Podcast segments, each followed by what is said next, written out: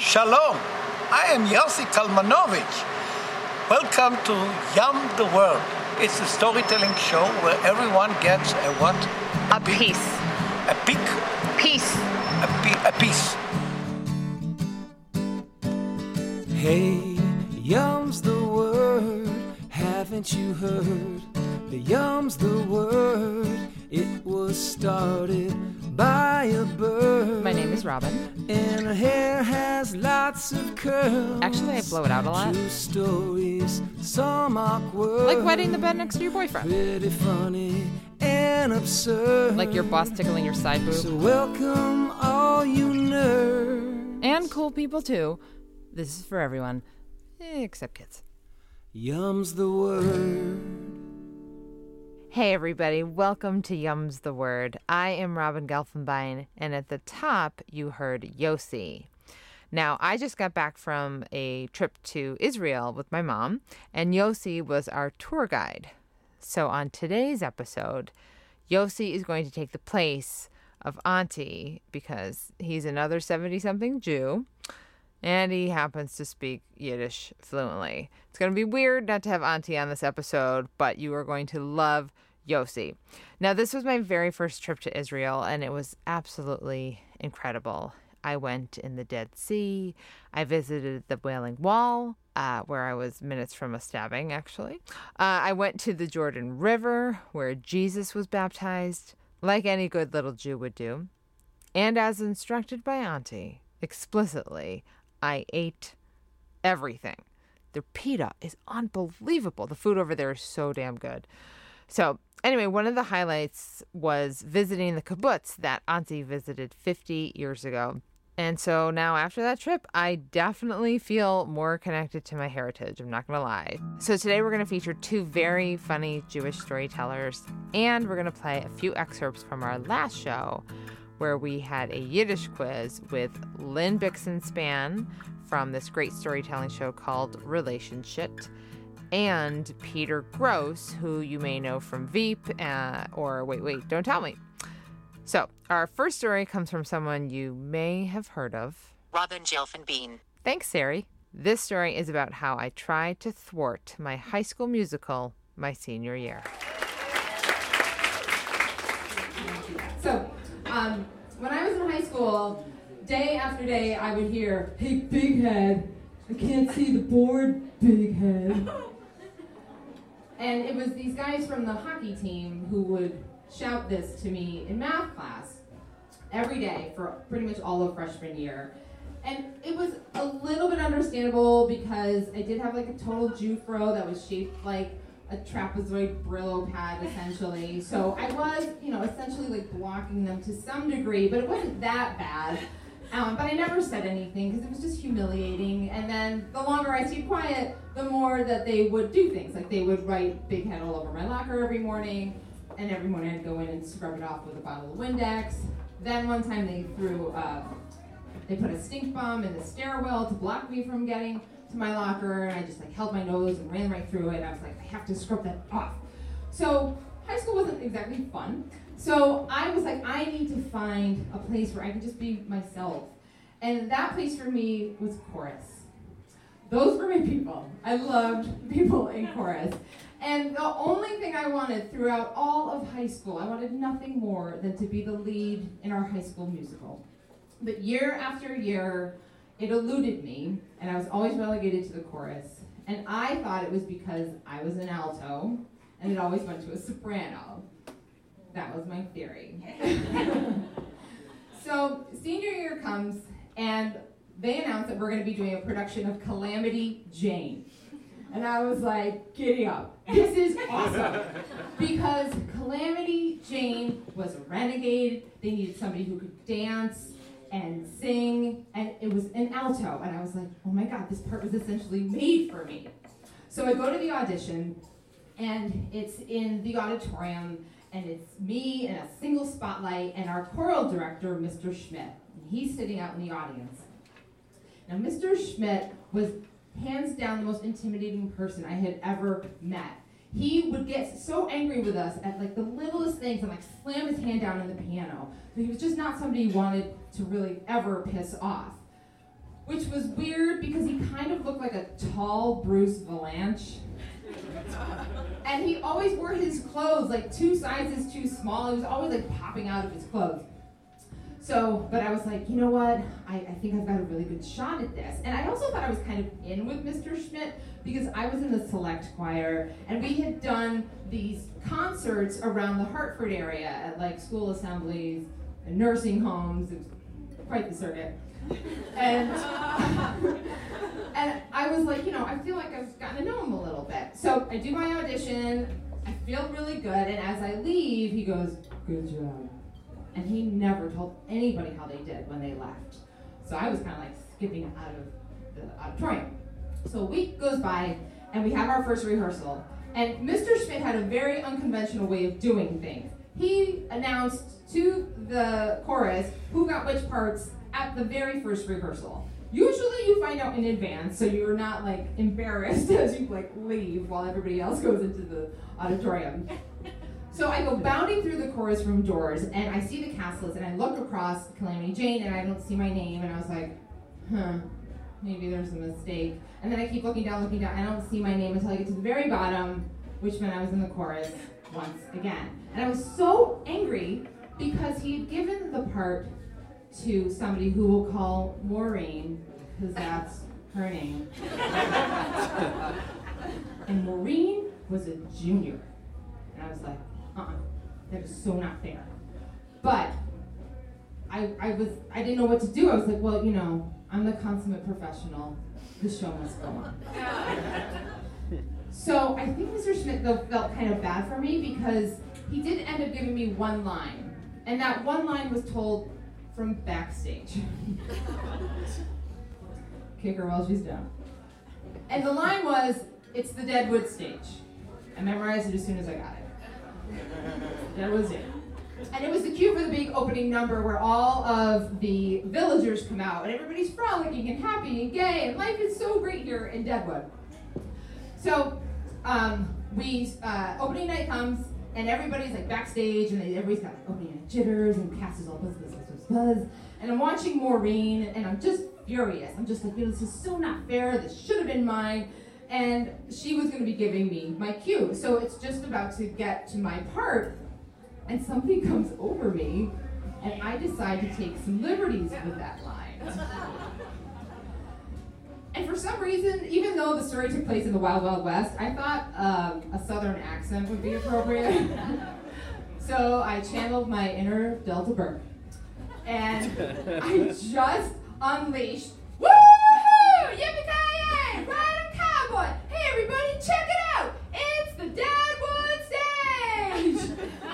And we come out and all my castmates are like, oh. And they're all kind of like giggling to themselves. And I don't dare look down at Mr. Schmidt. I was like, he is not going to be happy.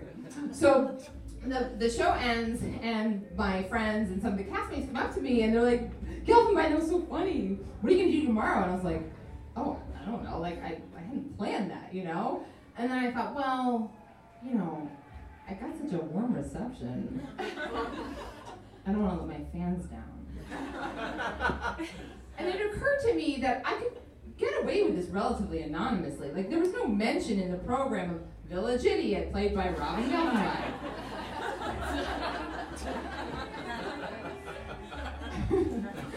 So the next night comes, and in typical Mr. Schmidt fashion, we get notes right before the show. And for anybody who has ever done anything in theater, you know that gives you absolutely no time to rehearse or prepare or anything. So we're sitting there in the chorus room, he's giving notes to the leads and some of the supporting characters, and I'm just waiting for him to say something to me, and he doesn't. And I thought, oh, well, he probably just figured, oh, she needed to get that out of her system. I was like, he doesn't know me very well. So second night comes, and so the show starts, and this time I am like, give it to me, Maureen, give it to me, because I'm like, I don't know what I'm going to say. I have no idea what I'm going to say, but I know it's going to be good. So she gives me my cue, and I go, woo!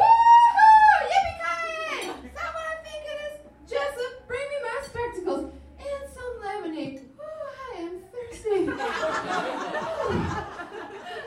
dang, I was right. Hey everybody, check it out. It's the Deadwood stage. And everybody comes out and they're Mr. Schmidt, don't look at Mr. Schmidt, don't look at Mr. Schmidt. Because I could tell, like I could see, like out of my peripheral vision, like him like losing his shit. So closing night comes, and everybody's crowded into the choral room, and we're all like, you know, excited but sad that it's our final show, and it's my final show of high school. And he is giving notes to the leads, and he's giving notes again to some of the other supporting characters, and he's getting really angry. Like you can see, like crimson is filling up his face. He's just so furious. And finally, he looks at me dead in the eye, and he slams the piano down so hard, and he goes, "No improvising! Stick to the script!" And the whole room goes silent. And he and I, it's like high noon. But at this point, he has like totally put the fear of God in me. And all through high school, like I never got in trouble. I never went to detention. Like I was always a good kid. And I was like, oh, I thought I had like one more shot at this tonight. But I was like, I don't want to get in trouble. My parents would be so upset with me. So I just went. And so the show starts, and I'm watching Little Miss Soccer Player fuck our way through this whole show.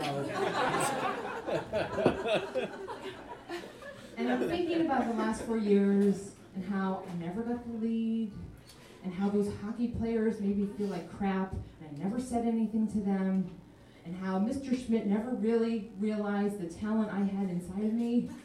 And I was like, fuck you, Mr. Schmidt. If you want to cut me off, do it Oscar style. I don't care. So she gives me my line and I just went to town and I was like, whoa!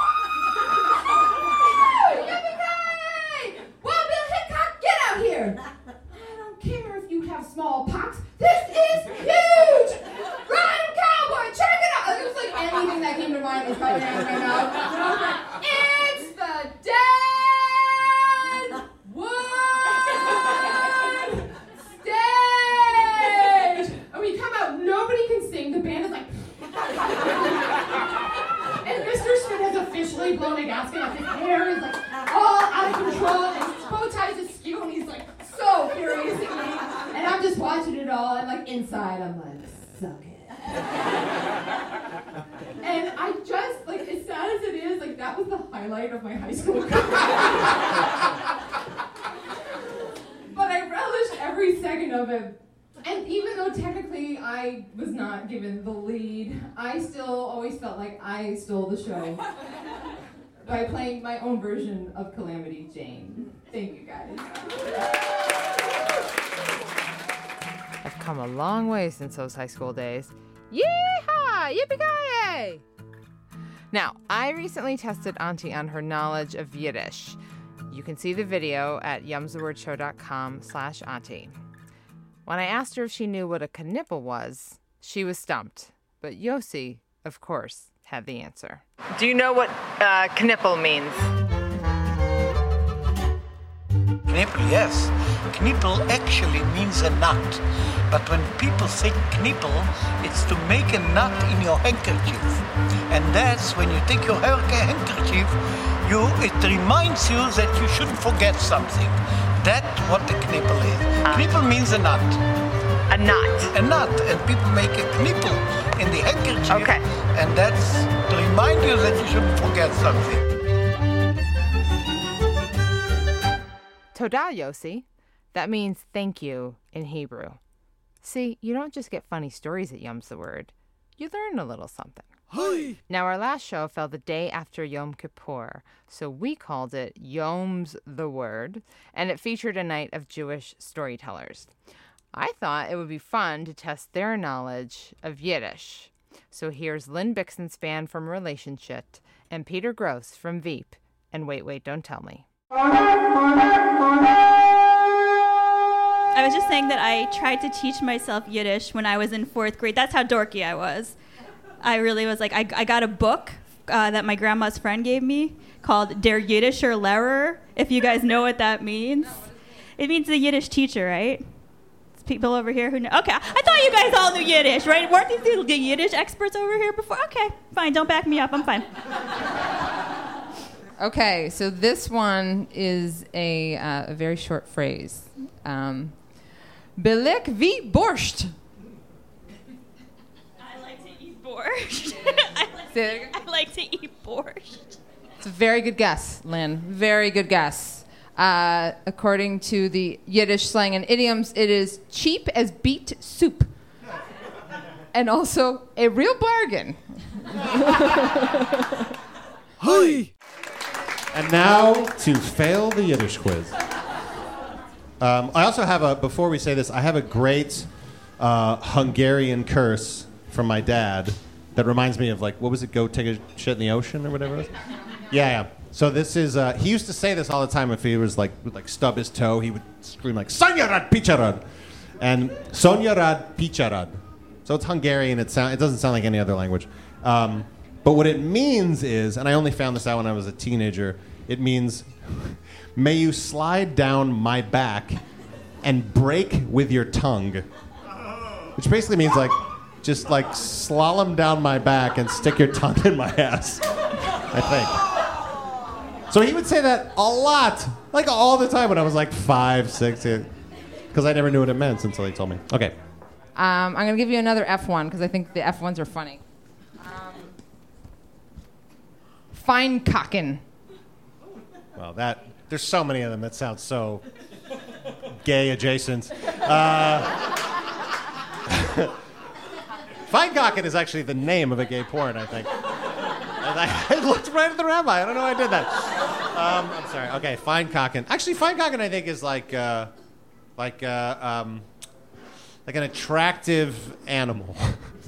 I don't know. That cow is fine cocking. Well, it potentially was an attractive animal before, because fine cocking means omelet or scrambled eggs. Fine cocking, gay cocking. I see a pattern here. Our next storyteller is Josh Gondelman. Josh is a writer for Last Week Tonight with John Oliver. I first saw him tell this story a few years ago, and I asked him to tell it again at our last show because it was so damn funny. It's about the time that he took a CEO to task over a penis enhancement product. Thank you. So Robin said that there are going to be some stories that are funny and some stories that are touching, and I'm going to tell a funny story about touching, I guess. Is what I'm going to do. And here's the context for it. Yesterday was Yom Kippur, the Jewish Day of Atonement, and I generally try to reach out to people who I've wronged and try to set the record straight, because I don't like unfinished business. And I don't like leaving it open-ended. And I think Yom Kippur, even though I'm not super religious, that's kind of a great occasion to do that. So I always try to set things straight. And there's one person that I haven't been able to bring myself to apologize to or get on good terms with. This is the story. I'll tell you that story. This is also the story I should tell you. The way I see it is it's the story of my getting to vanquish a nemesis. And that's impressive. Most people don't get to do that ever. And if they do, it takes decades, right? You've got to learn how to sword fight in a cave, find the six-fingered man who killed your father. There's legwork involved. I handled my nemesis in half a week. That's incredible, right? 3 days. That's amazing. Here's something else I'll tell you right up top. My nemesis was the CEO of a pharmaceutical corporation.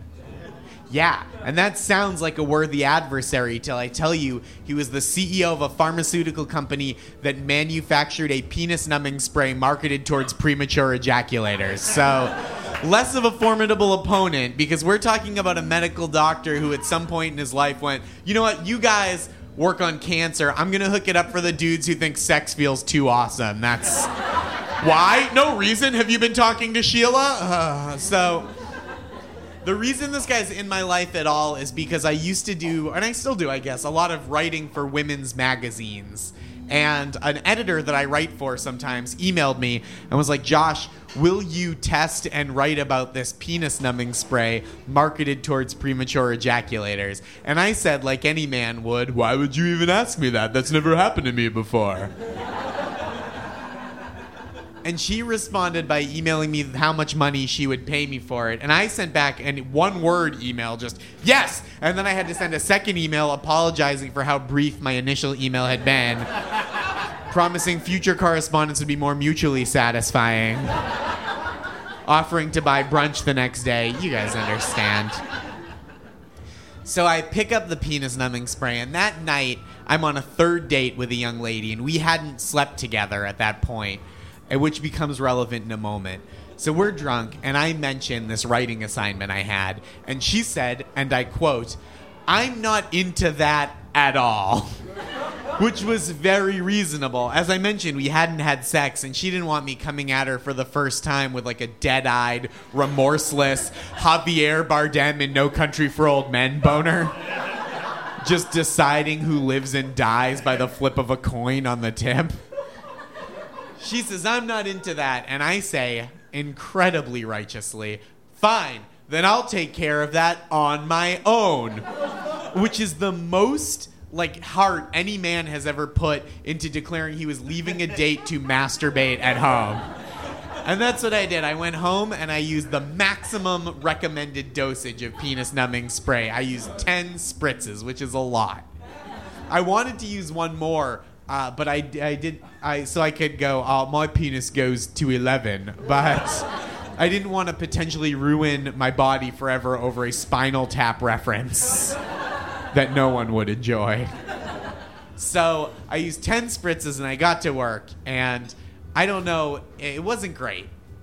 I don't know if this is true about other men here or if it's just me, but a big part of my enjoyment of any sexual experience is being able to feel my penis. And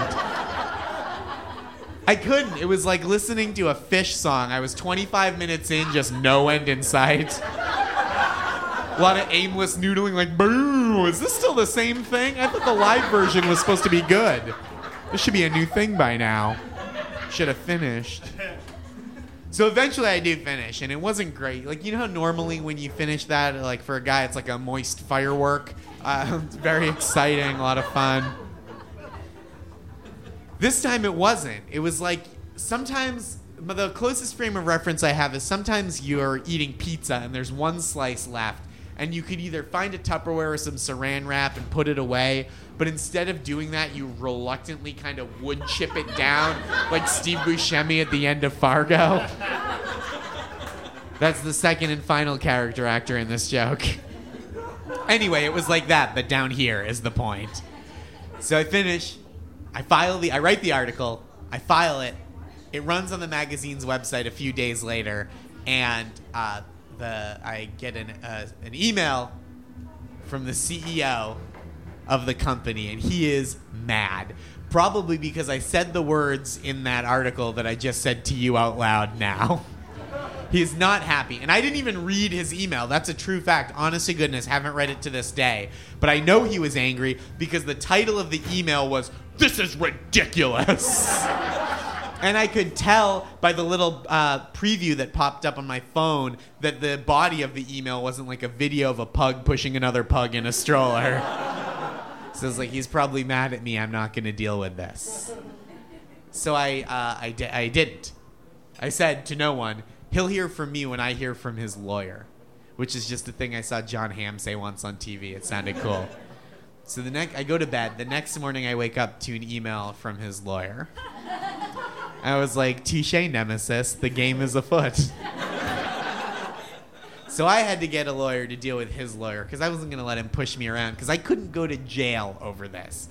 Do you understand what I mean? Because when you go to jail, they don't let you bring your penis-numbing spray to keep the other dudes at bay. They take it at the door. They're like, "This is jail, not a swingers party, you creep." So I got a lawyer.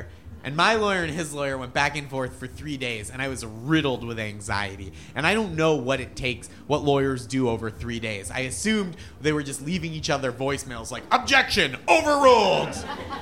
Because everything I know about the law I learned from Ice-T. And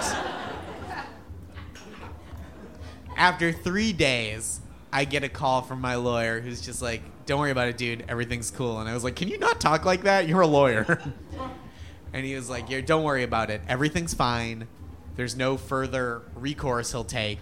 We changed a couple words in the article, and you're in the clear." And I felt an immense sense of relief. I felt incredible.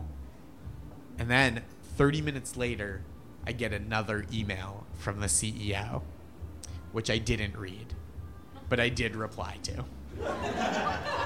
I wrote, "Dear sir," actually I wrote, "Dear Chad." That's what I wrote. His name wasn't even Chad. He just had a Chad-like demeanor, so that's what I called him. I was very cocky. I was on top of the world.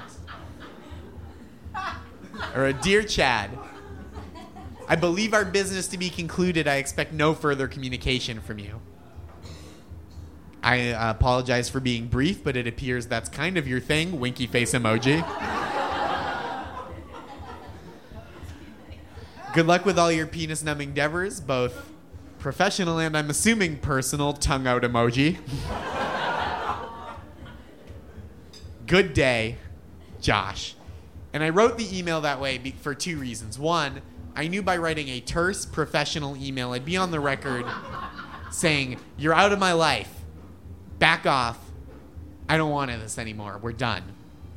Two, I knew by writing a terse, professional email, I would make him furious, inciting him to reply right away, which he did. He emailed me immediately. I didn't read that one either. I did write back one sentence, all caps. "I said good day, sir." Nemesis vanquished. So I still kind of feel like I owe him an apology, but a bigger part of me thinks we're even and he can fuck off forever. Thank you guys so much. Have a great night. Zoi werd dos kichelt secheraken. You're welcome. Every Yiddish expression is either like a very mild compliment or a very Yiddish insult. So either that means like a face that's acceptable to the eyes of a mother, or it just means like suck two dicks and call me never. Close enough. It's that's how the cookie crumbles. You are. Thank you so much, Josh. Give it for Josh.